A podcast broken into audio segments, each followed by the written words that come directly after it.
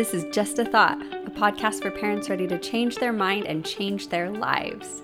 This podcast is packed full of the one thing that will change your life, your parenting, and your relationships. Don't believe me? It's just a thought. I'm your host, Christina Stead, and this is episode 15 Feeling Like a Bad Mom. On Mother's Day this year, or close to it, I listened to a fireside that included Meg Johnson on the panel of speakers. If you don't know who Meg Johnson is, go look her up. I'm pretty sure she'll make you smile. At this fireside, Meg talked about how one of the things she tries to do daily is to lay on the floor and play with her girls. But one day, uh, some time had passed and she had other things going on, so she hadn't played with her girls for a few days. So, because of that, as they played, her girls, who were not used to having their mom play with them lately, just started playing and unconsciously excluded Meg by moving over to another part of the room at one point where Meg couldn't follow because she's paralyzed. Anyway, she felt a little sad, but she decided that she was going to make playing with her girls a priority again in future days. But as the evening wore on, the sadness she was feeling turned into mom guilt. That night when she was praying, she felt like such a bad mom. She wanted some comfort. And she said that when she wants comfort, she often asks God to send her a ministering angel, someone who has experienced what she is experiencing and understands and will comfort her. So as she was praying, she asked God to send her an angel, someone who had been a mom but felt like a bad mom sometimes. And then the most powerful thing happened. She felt like the whole heavens opened to her, and every mother who had ever lived looked toward her with loving and understanding eyes, and she felt so much comfort as she realized that every mother who has lived on this earth has felt like a bad mom. And she felt all of the love and validation and support from all of the mothers who knew how she felt. That story is so powerful and beautiful to me that I feel such a powerful sensation whenever I think about it.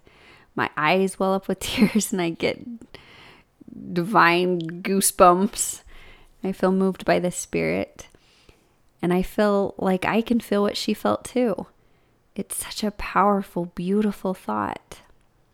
Sometimes changing our thoughts and doing thought work is not going to be what we choose to do.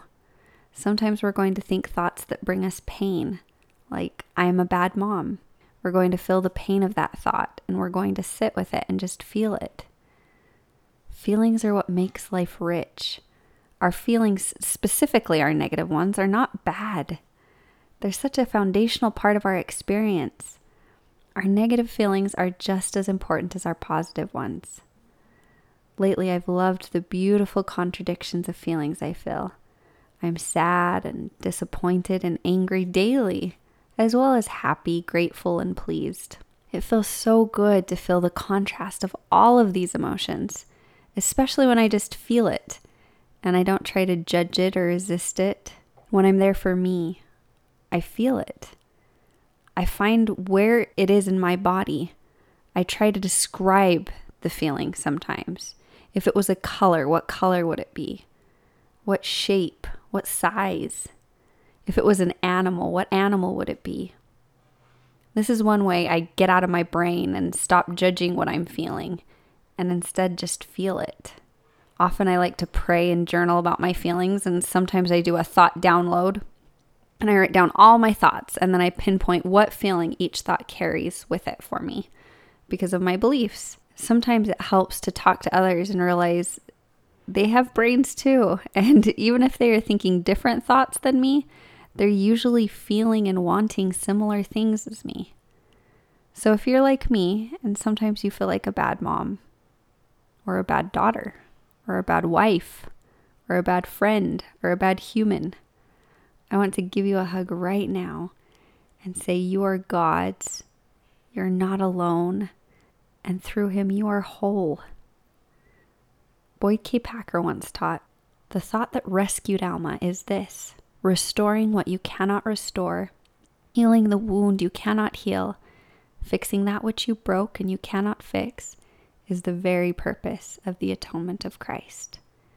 The joyous truth on which Alma's mind caught hold was not just that he himself could be made clean, but also that those whom he had harmed could be healed and made whole.